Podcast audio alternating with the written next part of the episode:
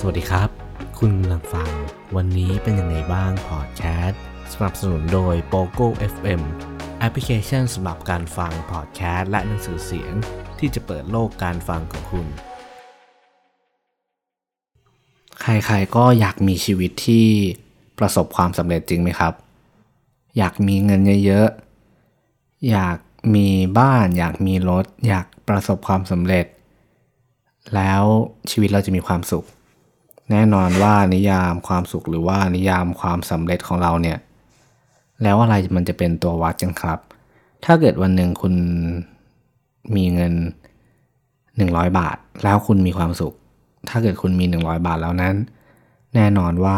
ความสุขหรือความสำเร็จของคุณเนี่ย มันจะต้องกระเถิบขึ้นไปอีก คุณอาจอยากจะมี 1,000 บาทถึงจะมีความสุข พอคุณมี 1,000 บาทแล้ว คุณก็อยากจะมี 10,000 บาท แล้วมันก็จะขยับไปเรื่อยๆ ไม่มีวันสิ้นสุด เพราะว่าเราอาจจะยังตอบตัวเองไม่ได้ว่า อะไรคือสิ่งที่เราต้องการกันแน่ อะไรคือสิ่งที่จะวัดความสุขความสำเร็จของเรา มันต้องไปไกลแค่ไหน ซึ่งแน่นอนว่าตัวผมเองก็เป็นบางทีผมก็ไม่รู้นะครับว่า จริง ๆ แล้วเราต้องประสบความสำเร็จแค่ไหนเราถึงจะมีความสุข หรือว่าประสบความสำเร็จแค่ไหนแล้วถึงจะมีความพึงพอใจกับชีวิตขนาดนั้น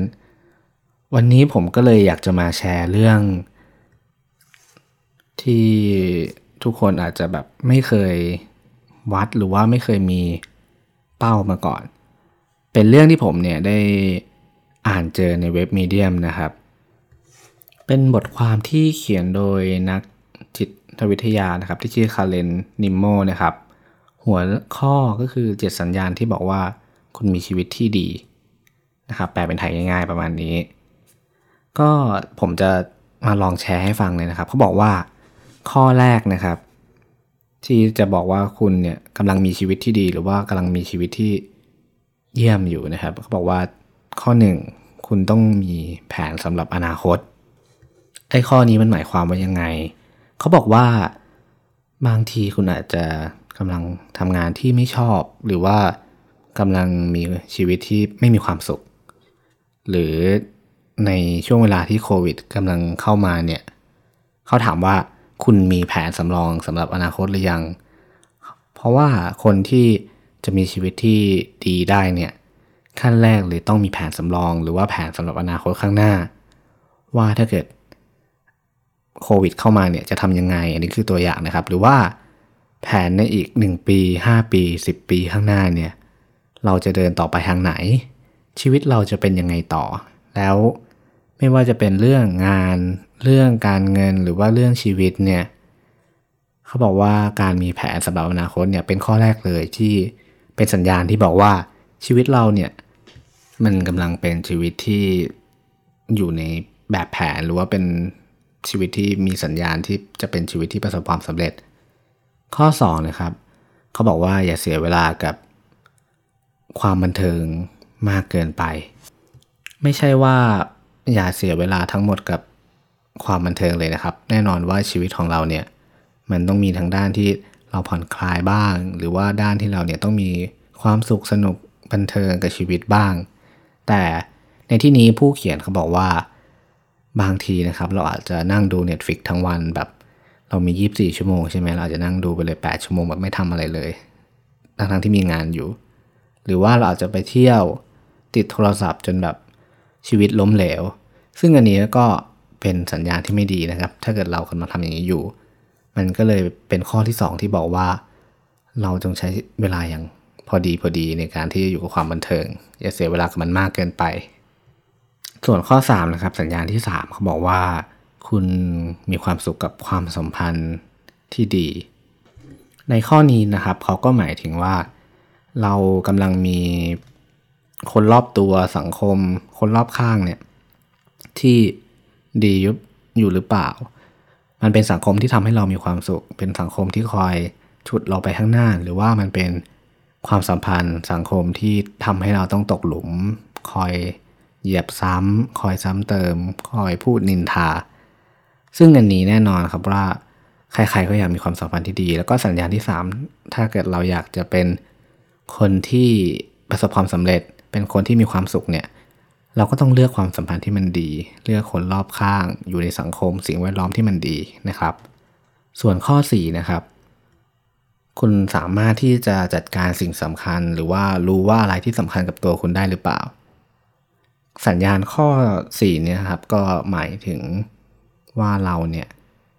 กำลังให้ความสัมพันธ์ถูกหรือเปล่า อะไรที่มันสำคัญจริง ๆ หรือว่าอะไรที่มันไม่สำคัญ แน่นอนว่าบางทีนะครับ เราก็ไปให้ความสัมพันธ์กับสิ่งที่ มันไม่มีประโยชน์ ยกตัวอย่างเช่นเราไปให้ความสำคัญกับคำพูดของคนอื่นมากเกินไป จนทำให้เราเนี่ยจิตตกไม่มีความสุข เอาคำพูดของคนอื่นเนี่ยมาคิดมากเกินไปไม่ยอมปล่อยวาง แน่นอนว่าคำพูดของคนอื่นที่ไม่ได้สนใจเราไม่ได้รักเราเนี่ยบางทีมันไม่สำคัญครับ เราต้อง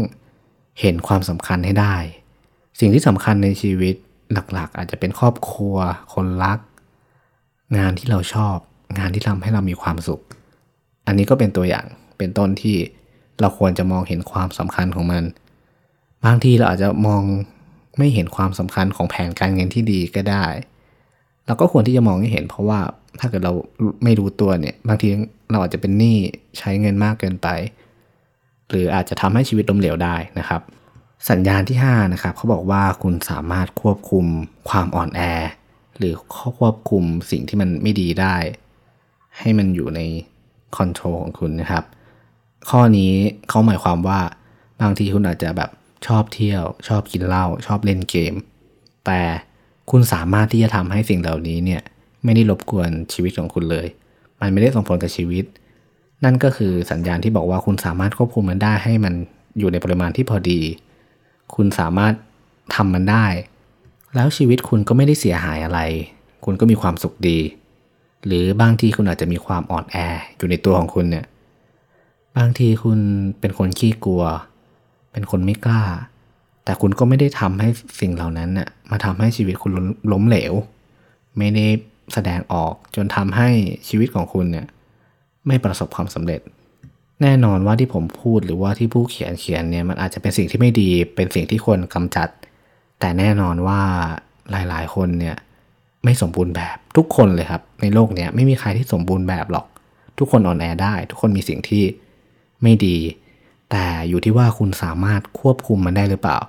ถ้าคุณควบคุมมันได้ไม่ให้มันส่งผลกระทบต่อชีวิตมากเนี่ย ก็โอเคครับ มันจะทำให้ชีวิตคุณไม่แย่ คุณก็สามารถที่จะประสบความสำเร็จแล้วก็มีความสุขได้นะครับ สัญญาณที่ 6 นะครับเขาบอกว่าสัญญาณที่บอกว่า คุณกำลังดูแลตัวเองดีหรือเปล่า